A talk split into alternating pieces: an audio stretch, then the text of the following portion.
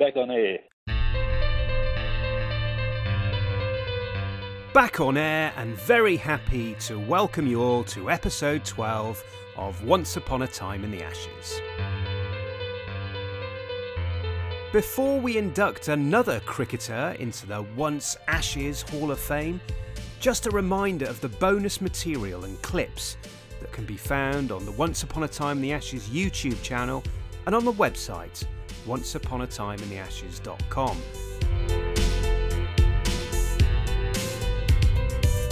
I've recently added some clips of Neil Harvey talking about the famous Invincibles tour of England in 1948, kippers for breakfast at the Queen's Hotel in Leeds, and that magnificent century on his Ashes debut, aged only 19. They are certainly worth a few minutes of your time. But back to business. You might remember that we are in the decade of punk, prog, and platform shoes, 1977 to be specific, and the Ashes series of that year in England is bookended by our latest One Ashes Test Wonders. Last time around, we heard from Graham Barlow of Middlesex, now in Noosa, Australia, who played in the opening test of the series at his home ground of Lords and Mick Malone took his bow for the final test of the series at the Oval. He is the only Australian on our list to take a five wicket haul in his one and only Ashes test, taking 5 for 63 in the first innings as Australia bowled England out for 214. What did Mick Skipper make of this masterclass? Here's Greg Chappell. Conditions in England were probably ideal for Mick. It wasn't your standard oval pitch uh, normally at the Oval, by the end of the summer, it's dry, and from recollection, it had been a reasonably wet summer. Mick bowled beautifully. Uh, he was a tall right arm seamer. Conditions were good. The thing with Mick was you could put him on at one end and forget about him. He could bowl all day if you needed him to. Incredibly uh, fit, incredibly strong, and just loved bowling. And he just bowled a great line and a great length for England. Probably in Australia, he wasn't the ideal bowler in certain conditions, like in Perth into the wind. He was a very good bowler. Mm. The Gabba, he probably, you know, he could have done well there. Probably the rest of the pitches in Australia at that stage weren't ideal for mixed type of bowling, but he could well have played a lot more test test matches than he did. We'll hear Mick's take on his superb debut soon. But first, let's take a moment to remember another fast bowler who ended up on the west coast of Australia. Colin Guest, Australian Test cricketer Double Nelson, 222, played his one and only Test in the third match of the 1962 to 63 Ashes series at Sydney. 62 3 was his standout season. He took 39 Sheffield Shield wickets at 18.28, helping Victoria to win the Shield for the first time since 1950 51. His performances were becoming hard to ignore for the national selectors. Career best figures of 7 for 95 against Western Australia and 4 for 34 against New South Wales, just ahead of the third test. And his victims that day certainly weren't bunnies Bob Simpson, Norm O'Neill, Neil Harvey, and Brian Booth. All while the New South Wales and Australia captain, Richie Benaud, looked on from the dressing room. His call up to the national side came after Australia had lost the second test of the series at Melbourne, Peter Burge and Ken Mackay made way for Barry Shepherd and Colin. Colin's job was to support the potent pace duo of Alan Davidson and Graham McKenzie. His test match, certainly with the ball, was not nearly as spectacular as his other performances that season. He bowled economically but wicketless in both innings, but he did put on a crucial partnership of 39 with Barry Shepherd for the 10th wicket that gave Australia a first innings lead in a low scoring game. Australia went on to win the match by 8 wickets after England had been blown away by Davidson and McKenzie in the second innings. But Ken Mackay was recalled for the fourth test, and that was that for Colin's Test cricket career. Colin played grade cricket for Melbourne during his time at Victoria and then in 1965 he moved to Western Australia, appearing in seven Shield games for WA and playing his club cricket at Nedlands. Ted Wishart was his teammate and future captain at Nedlands, and Colin reminded Ted of another Western Australian all round sportsman, Keith Slater, who was our guest on the very first episode of this podcast. He and Colin both played first class cricket and first class baseball, and that was why they were such good fieldsmen with rocket arms. Ken Meuleman would have been captain when he first came. I, I was his captain for about four seasons. He was one of the people that Ken Meuleman got from Victoria. And he also played in the uh, first match Australia played after the war in 1945 6 against New Zealand. Ken Meuleman played in that game, and he was a fantastic coach. And when he first came, he was about number nine or 10, but he worked hard with Ken Meuleman, and within a season, he'd got him up to number five. We got him up to number five.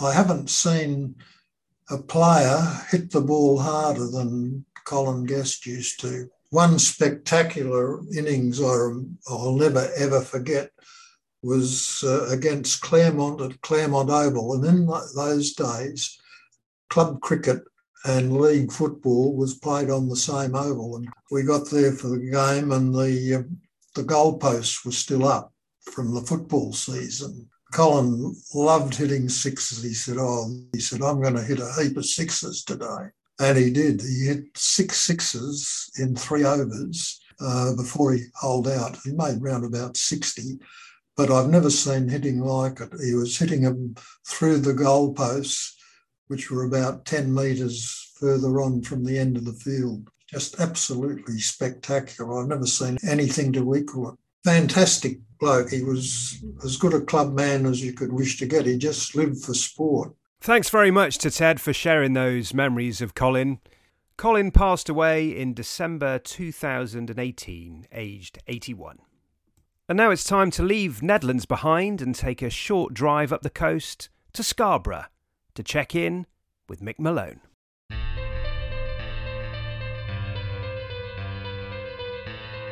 Mick Malone was a right arm swing bowler for Scarborough, Western Australia, Lancashire, and Australia. He also played Aussie rules football for Subiaco. In 73 first class games between 1975 and 1982, Mick took 260 wickets at 24.77. He played his one Ashes test at the Oval in 1977, taking six wickets and making his highest first class score of 46 which makes his test match average 46 with a bat and 12.83 with the ball. Mick, welcome to Once Upon a Time in the Ashes. Thank you, Graham. It's my privilege. with those stats, I'm thinking you maybe should have played more Test cricket for Australia. Well, maybe so. I'm not too sure about that. It was interesting for a while after those stats were made. The, the quiz nights, which I know, of course, you run in England as well, one of the quiz night was which West Australian has the best batting average and bowling average of any other West Australian in Test cricket, and it was me for both. And since that, I certainly, uh, I think Justin Langer and Adam Gilchrist have gone past me in the batting, but yeah, it was quite a freakish game. Well, listen, we'll get to that Ashes test and we'll get to World Series cricket and all the other brilliant things you did. But let's start at the beginning, if you don't mind. You were born in Scarborough. What was it like growing up there? Well, it was pretty humble surroundings in Scarborough. It wasn't a wealthy area at all, but of course they were sports mad and we were by the beach. So the beach was a big factor in our lives. As much as I love the beach, I love cricket and football more. So uh, cricket certainly uh, took over for me. How did you get into cricket as a young lad? Where did you first start playing? Well, I played, I think it was an under under 14 level, and my father always encouraged me to be in cricket. I loved every minute of it. I followed the cricket very much on the radio and the Australian England test matches in those days and with Freddie Trueman and Brian Statham and of course people like uh, Richie Benaud, Bill Lawry, Alan Davidson, they were all boyhood heroes of mine. And we had the backyard test matches and the test matches on the road in front of our houses. There was only ever England and Australia. So as you're growing up, so into your teens then, as I said in the intro, you're a big Aussie rules player as well. Did you have to manage the two sports and how difficult was that? Well, it, these days it's impossible. But in my day, a lot of people did it. And I guess no different than uh, Denis Compton, who played soccer and, and cricket and in both of them. And I'm sure you would have a host of others who did that. In my day, it was quite common. And you mentioned Keith Slater already, who did it. And I would suggest a more prominent Aussie rules player than he was a cricketer. he also played for Western Australia, and yeah, he course. was certainly, uh, you know, a very, very good player. Although uh, there wasn't dozens of people who did it, perhaps some people who, who you would certainly know, Australian cricketers, were Keith Miller, who did it for a, a period of time. Max Walker was an Aussie rules player and a footballer, so it wasn't an uncommon thing. And in those days, because the seasons were pretty well defined, it was quite different. Did you have a preference? Uh, did you prefer one sport or the other, or did you like playing both? I love them both, but Aussie rules is a pretty vigorous and rough game. Playing on a wintry day when you're likely to get a, a belt around the head or get whacked and so forth versus playing on a beautiful English cricket ground, uh, there's no choice. Cricket was always the number one. So, what about playing cricket for, for Scarborough then? I guess Scarborough was the first experience of grade cricket that you had? Yes, we had a very good team in, in my younger days. In fact, I think at one stage we had something like five test or ex-test players in our A grade side, which was pretty good. We had, you know, Rod Marsh, myself, a fellow called Sam Gannon, Trevor Chappell, who played, Tom Hogan. The Scarborough Cricket Club was uh, where I spent most of my life. We had a wicket that was very conducive to my sort of bowling and conditions very favourable, a bit like the WACA ground. And Perth is like that. You know, it, it really does suit swing bowling, and a lot of the grounds were very similar. Our wickets were always green and hard, and so they bounced. And with the Fremantle Doctor, you had the, the breeze in which you could always manipulate the ball to swing it as much as you like. How did you develop swing bowling? Because obviously it's quite an art. Who who taught you the the rudiments of that? Probably people that that really counted. Ian Brayshaw was very helpful to me once I made the Sheffield Shield team. But prior to that, I had a fellow called Colin Guest, who I think is also a one Test player. Yeah. For, uh, for Australia and he was a coach down at Scarborough in my younger days, and he was a good swing bowler who'd come from Victoria to play in Western Australia, and he was one that uh, assisted me greatly. But I read a lot of books. Don Bradman, you might remember The Art of Cricket and a few old fashioned books like that, and I, I devoured them. It was probably a bit self taught, and I used to uh, get a tennis ball and put sticky tape on one half, and all swing bowling fascinated me. Then you mentioned the step up then to Sheffield Shield cricket. When you were playing for Scarborough, was that a, a realistic dream for you? I was something like 24, I think, before I made my debut, and it was beyond my wildest dreams. I absolutely never thought it would happen. I was a reasonably prominent Australian rules footballer at that time, and that was my main sport, but certainly not my first love. But I never, ever thought that I had the ability or was any possibility. And then I got picked to play in some Colts games for Western Australia, did pretty well, and all of a sudden I was in the Shield side. And I know that the selectors there, who were who I became very friendly with afterwards, said to me it was because I swung the ball so prodigiously is what attracted their attention to me, and I, I guess that's what held me through my whole career. For a couple of years there in the Shield side, John Inverarity was my first captain, but Rod Marsh captained us to a couple of uh, successful Shield finals. Rod used to say that I was the perfect foil for the man at the other end, who was Dennis Lillee. And Dennis would come in with these thunderbolts, and I'd come in with these big, hooping, gentle in swingers and outswingers. And the batsmen were pretty keen to see me and took risks that they'd never take. Rod used to say that we were the ideal combination. Do you remember your debut or your first couple of matches for, for WA? Yes, I do. I played a, uh, a one day game, which was actually a final in what they called the Gillette Cup. And believe it or not, we played New Zealand at the MCG. And I don't know why that happened. We were bowled out for 78 and they got the runs in oh, 20 overs. I got, uh, I think, one wicket and got a few runs.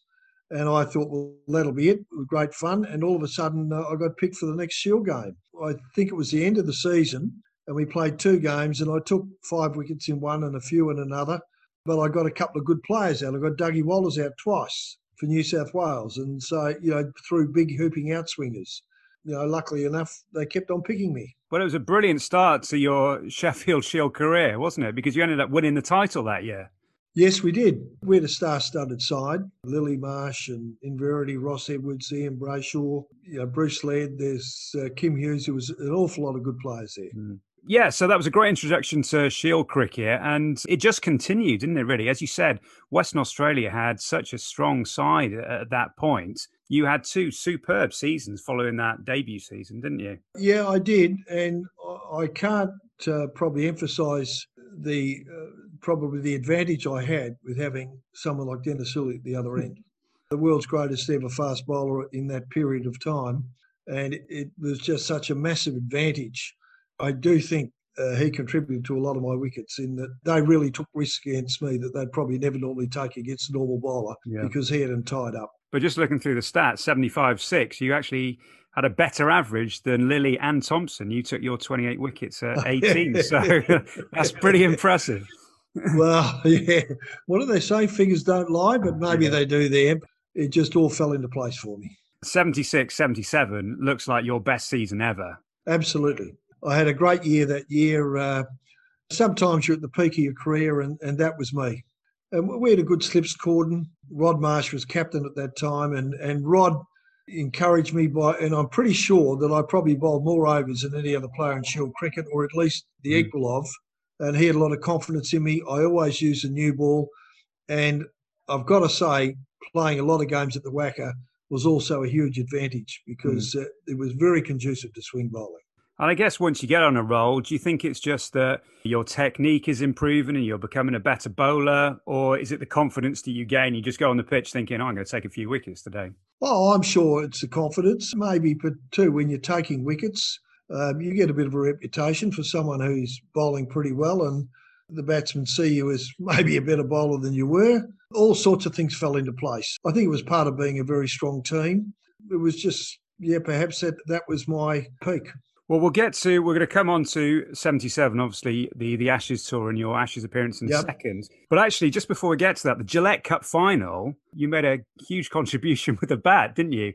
You made forty-seven not out. Tell us about that Gillette Cup final because it seemed like a fantastic match. We bowled Victoria out for I think about 160 or 70, and we thought that was reasonable. And all of a sudden, we're seven for 90. And I still remember Dennis was Lillee was to go in front of me, and I'd played a couple of good innings for Western Australia prior to that. And Rod stopped him as he went to go out the door. He said, No, I'm putting Mick in in front of you. And Dennis wasn't happy about this. So out I went, and uh, we were knocking the ball around, myself and Craig Serjeant. Serjeant got out, and Dennis came in to join me. And I could tell he was a bit miffed. And I ran him out within about two deliveries, and he was absolutely filthy on me. But then Wayne Clark came in, and we just hung in there, and it was quite an incredible game. There was 33,000 people there, which at that stage, I think a world record for a one-day game at the MCG or anywhere, but it was played at the MCG. And we needed uh, five to win off the last over. And I remember uh, a bloke called Trevor Laughlin was bowling, and I ran down the wicket, I think on the first ball, and I French cut him for four. so we we only need one now to win and I ran down the wicket on the second ball and French cut him for another four. it was quite remarkable. But what yeah. I do recall, we were gone for all money at seven for 90.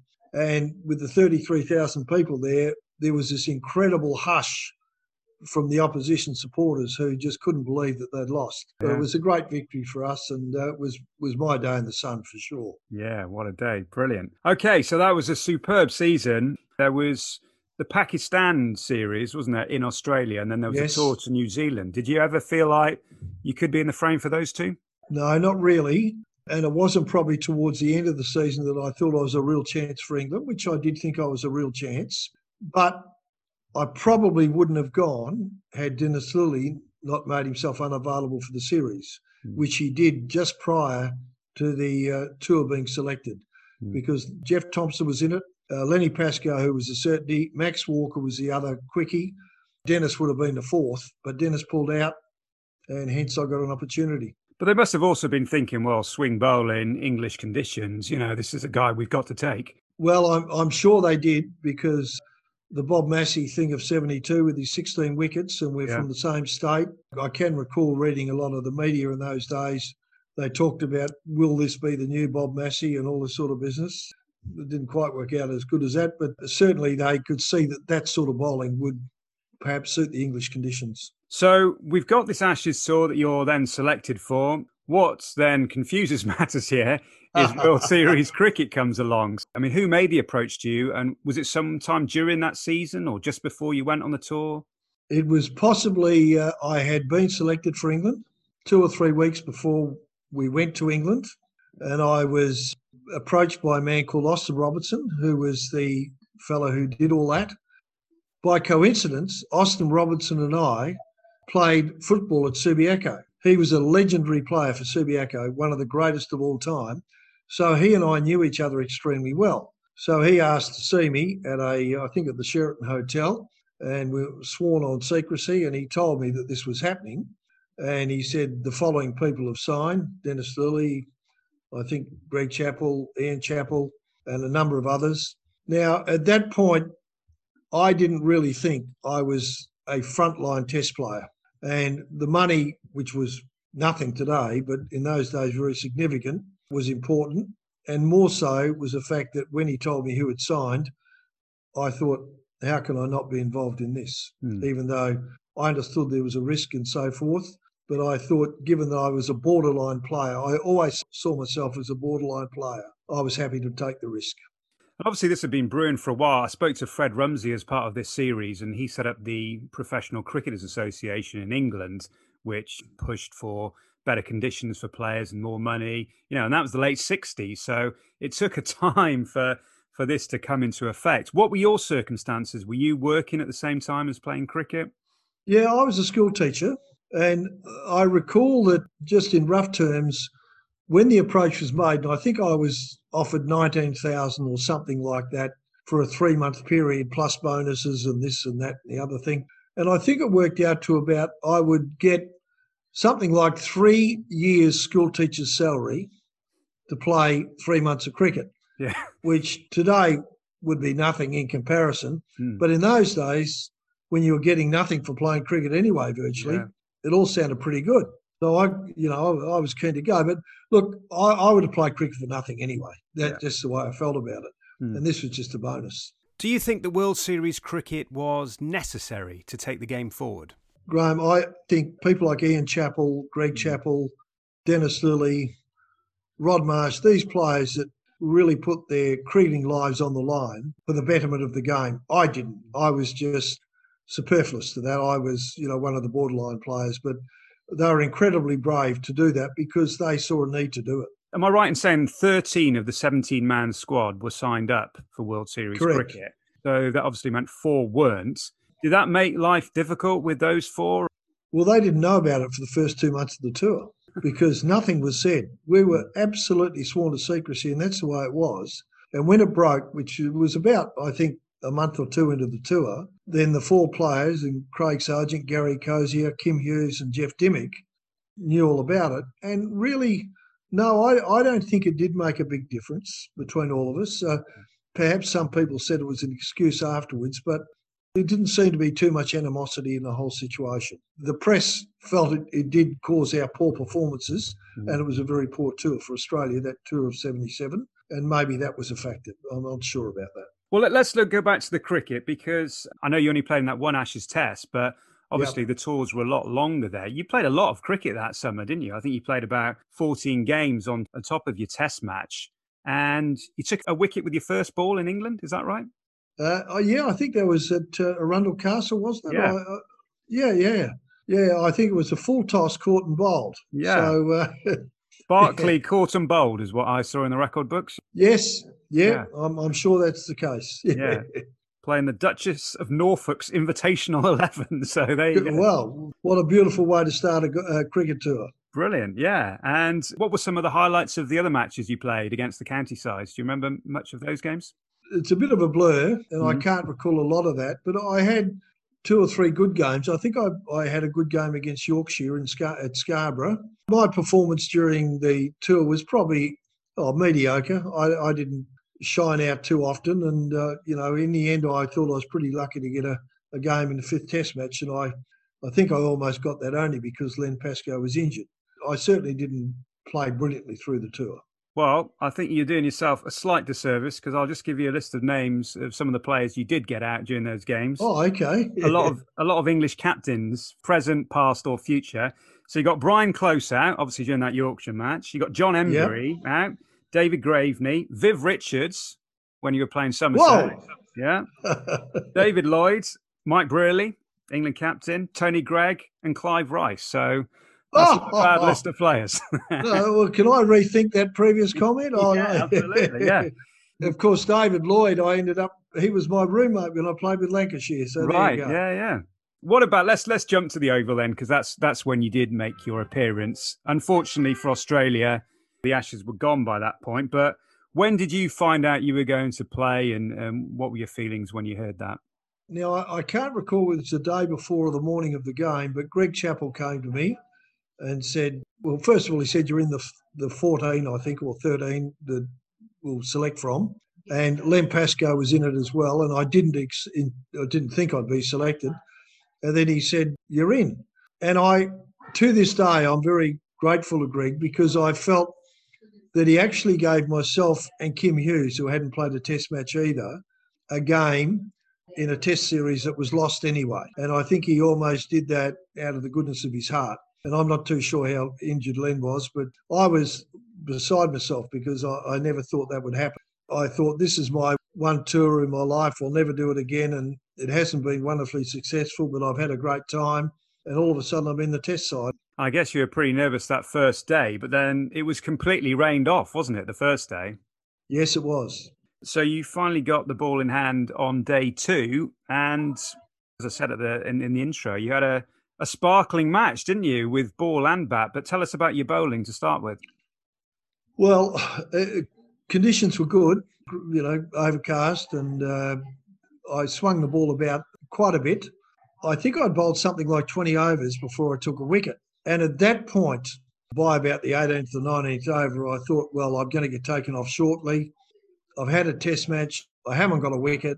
Didn't even think about getting a run. What an experience. And uh, I did feel I'm out of my depth here. These fellas are just too good. I'm not going to get a wicket. And all of a sudden, bang, something happens. I get a wicket. And then another, and then another. But the interesting thing is, Graham, I, I've never seen it before on uh, any vision. And I've tried to Google it many times in the last 30 or 40 years. And it was only six months ago, and I, it may be recently that it's just been uh, posted somewhere that it's actually there. And right. I saw it for the first time. It brought back a lot of memories. It was fabulous. But yeah, I, Greg Chappell just had confidence in me and just left me on and I, I, wasn't costing him any runs because uh, you know I was very economical, obviously with my figures. Every time someone nicked it, someone caught it. It was fantastic. Well, I think Mike Brearley, the England captain, was your first wicket, wasn't he? Yes, he was. Yeah, yeah. Throughout your career, your economy rate was superb, wasn't it? And in that match, just to reiterate your figures, five for 63 in the first innings off 47 overs. So yeah. um, that's pretty tight going, isn't it? Yeah. and you took the wickets of Derek Randall, Tony Greig, Alan Knott, and John Lever. A few good, few good ones in there. Absolutely, good ones in there. Yeah. But then you decided to throw the bat around a little bit as well. Tell us about that, because that ended up as your, as I said at the start, your highest first class score. Yeah, well, I came in at number ten. Mike Hendrick was bowling, and uh, I think I played a miss at the first two, and then ne- the next one straight to Tony Greig at second slip. Now Tony hadn't dropped a catch all year, all tour, and he put it down. And he turned to me and he said, How can you bat before Jeff Thomson? Because Tomo was number 11. And I was thinking, I tend to agree with you. How, how can I? And from then on, it started to hit the middle of the bat. All of a sudden, I'm, I'm 46 runs. And uh, again, I saw this on YouTube the other day, and I don't look like the most technically correct batsman, but I hit a few in the middle, and in fact, I hit Derek Underwood for two fours in a row, which wasn't a bad effort, I thought yeah, myself. Yeah. But yeah, 46, and you know, I would have liked to have got 50, but pretty happy with the 46. Definitely, yeah. No French cuts that day. No, no, no. Yeah, you mentioned Greg Chappell as well. I mean, um, I've had the privilege to speak to him for, for this series, and he is great company. What, what was he like as a skipper?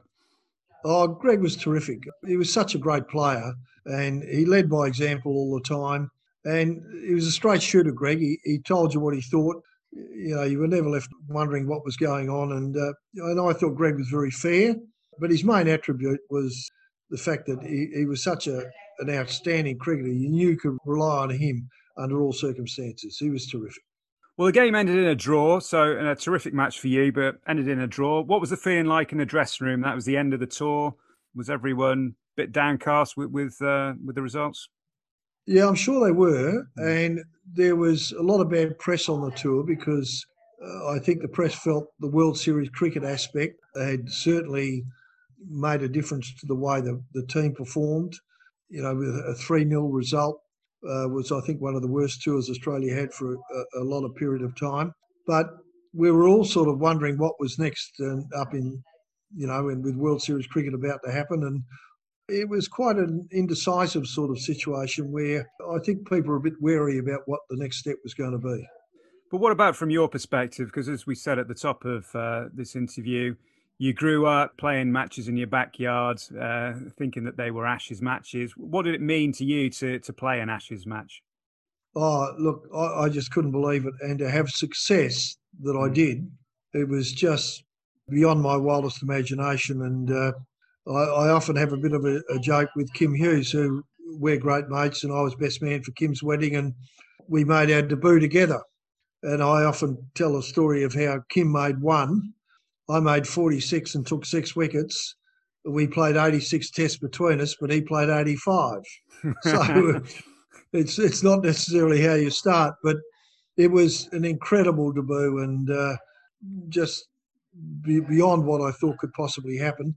But I still didn't have any regrets about my next move. I, I still felt that things fell into place for me that day, but I didn't have the confidence to think I was a world beater at any stage.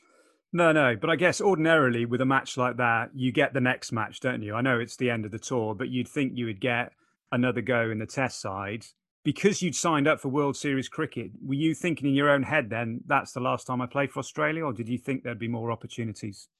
No, absolutely. I thought that'd be the last time I'd play. And I do agree with you. I probably would have got the next test match, wherever hmm. that may may have been, but I knew that wasn't to be. I thought well, who knows how long World Series cricket would have gone for? We didn't know at that point, but I certainly thought that would be my one and only.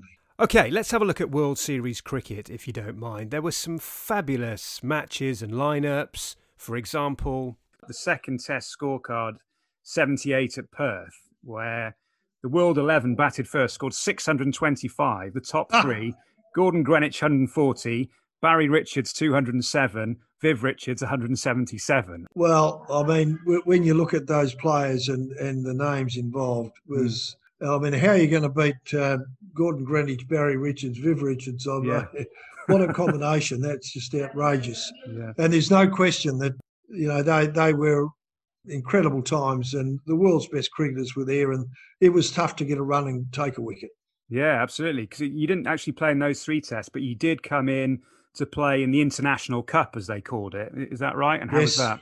Yes, I well, I, I loved every minute of it. I uh, had a very famous game, which you're probably going to bring up in a minute. Uh, well, you go first. I would expect nothing less. Well, um, no, the first but, one was well, your debut, I think, and again, correct me if I'm wrong, was Adelaide, the December of that year, '77. Yes, when you took two for twelve off eight. Yeah, well, in those days, I used to bowl my 10 overs out. Right. And uh, they didn't really go for you at the start. Cricket has changed dramatically, and they were happy to sit on you for the first 10 overs. Mm. So I probably had some advantages there. And your two wickets that day, can you remember? Can't remember, no. Well, the, the, aforementioned Barry Richards, so not oh, too bad. and Bob Woolmer as well. Oh, right, okay, yeah. yes. And then you did play at Perth in January 78 against the World 11. So was that quite a big moment for you to actually play in a big game in your home state? No question. Yep, yeah, I loved every minute of that. And uh, I remember the crowd being very receptive to it too. Yeah, yeah. Go on then. I'm, going to tell you who you got out that day. Barry Richards also. Oh, oh. and I tell people I never got him out. Well, there yeah. you go. So uh, I, I, he was as good as I ever saw. And then the famous game, let's get on to that then. So you know which one I'm talking about. So do you want to take yes, us through that match? Yeah. This was when we were playing the West Indies. I had the last over to bowl, and I think they needed 11 to win. I do recall with two balls to go, they still needed, I think, six or five. And Wayne Daniel was on strike. And uh, I remember saying to Ian Chappell, uh, where do you think I should bowl? And he said, son, you, you're playing for Australia. You, uh, you should know. And then he sort of stopped. He said, look, just don't bowl anywhere near his legs. And in those days, you know, a leg side ball wasn't necessarily a wide. Well, uh, that's exactly where I bowled it, right near his legs. He took one step out to leg side, and hit me 14 rows into the grandstand, and they won the game. And I remember there was about 50,000 people, I think, or there was a big crowd at VFL Park because that's where it was played. And I remember they stood and booed me off the ground. So it was it was quite a night. I mean, you played a lot of the one day matches, as we said, but you did play in one of the super tests against the West Indies, 78 79. That was tough you... work. I might have got a wicket or two, but not, yeah. not too many. Yeah, that you got one for 68 and two for 41. So you know, pretty good. But again, yeah. I think the caliber of the batsmen you get out is staggering because you've got like Clive Lloyd and Viv Richards again there. Well, it's interesting. I used to get Clive Lloyd out a bit, I think, uh, from memory, and I know I got Viv out a few times, but I, I honestly hadn't thought of that. But that's very, very nice to know. Did it mean as much to you to play in a World Series cricket Super Test as it did to play in the Ashes? Uh, I've never thought about that, but mm-hmm. you're the first person that's ever asked me that. And I would have to honestly say that the Ashes test was the one I cherish most. Be interesting to know about 79 now when you move to England to play in the Lancashire League. I mean, the Lancashire League has come up a few times actually in these conversations. Keith Slater not only shares with you Aussie rules, but he also played Lancashire League for one season as well. Yeah, I well, I went over there and played in '79 for Haslingden, and I loved every minute of it. And of course, I, I followed. I think John Dyson was the previous uh, pro for Haslingden, mm. and two or three years prior to that, or maybe a bit bit earlier than that, was uh, Dennis Lillee, probably a few years earlier than that. Uh, and Clive Lloyd had also played for Haslingden. But I had a fabulous time there, and uh, I, I, thought that was a great competition. And I still keep in touch with people from the Lancashire League. Did you ever go back in later years once you'd retired from cricket? On two or three occasions, yes, I did. Uh, always loved every minute of it. In fact, I, I recall going to a function there where I suggested that they pick their all time best ever team over 100 years. And incidentally, I wasn't in it and I didn't yeah. expect to be.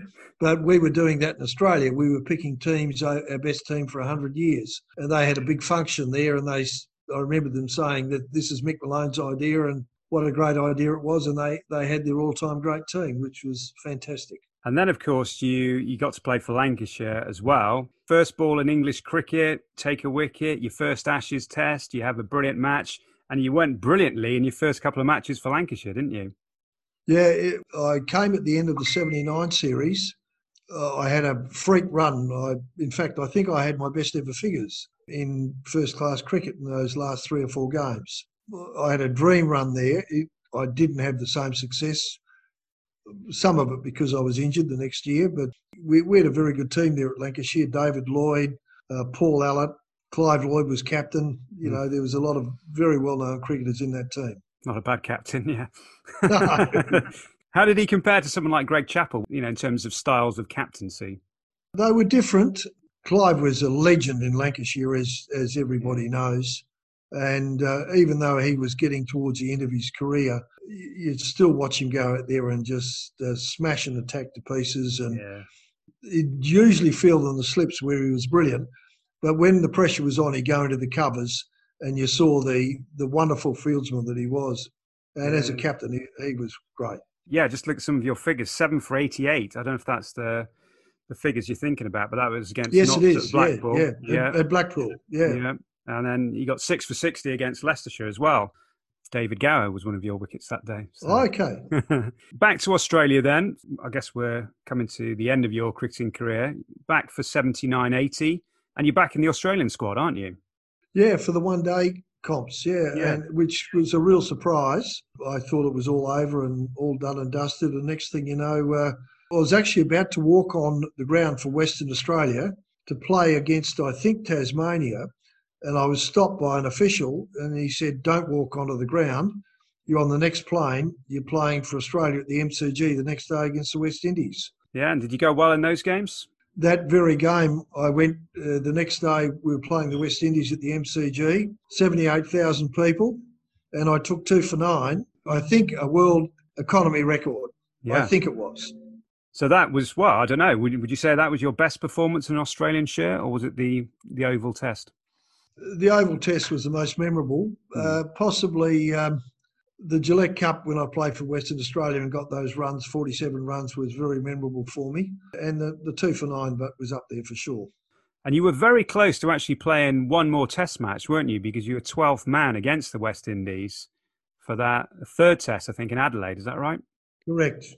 And I've, I've often thought about that. And it was a flat track against a powerful West Indies side. And I think I might have made a mess of my bowling average, which was yeah. very good. So uh, it may have been a blessing that I, I didn't make the team. A good one to miss. Excellent. Yeah, yeah. We're nearing towards your retirement here from cricket. When did you decide to retire and how difficult a decision was that? Uh, not at all. I retired, I think, in '81, and yeah. I could tell that the edge had gone off me. Uh, you know, I wasn't quite as keen, and I certainly wasn't the same bowler that I was three or four years earlier. And I thought, no, I'm I'm not going to hang around and get dropped from the team. And I I do remember when I retired, the head selector of West Australia, a man called Alan Edwards, who was a very prominent person in West Australia, said I was always an automatic selection and never once have I been dropped from the team in my entire career. Yeah. And I thought that was a good way to go out. Thank you very much for your time. My pleasure. Thank you, yeah. Graham. Mick Malone, ladies and gents, what a performance that was on his Ashes debut. Of all the one Ashes Test wonders in the 20th century, only Pat Pocock in 1968 and Steve Watkin in 1993 can match Mick's six wickets in the match. But when you consider his 46 runs too, Mick's performance surely ranks highest. But he still comes a little way short of matching Fred Martin's exploits in his one and only Ashes test in 1890. Fred took 12 for 102, and just like Mick and Steve Watkin, his sparkling display came at the Oval. Thanks to Ted Wishart and Greg Chappell for their contributions to the show, I'll be adding some clips of Greg Chappell to the YouTube channel and Once Upon a Time in the Ashes.com very soon, including his memories of a dolly of a drop catch off the bowling of Fred Rumsey during his time at Somerset. Until then, I've been Graham Barrett, and this has been Once Upon a Time in the Ashes.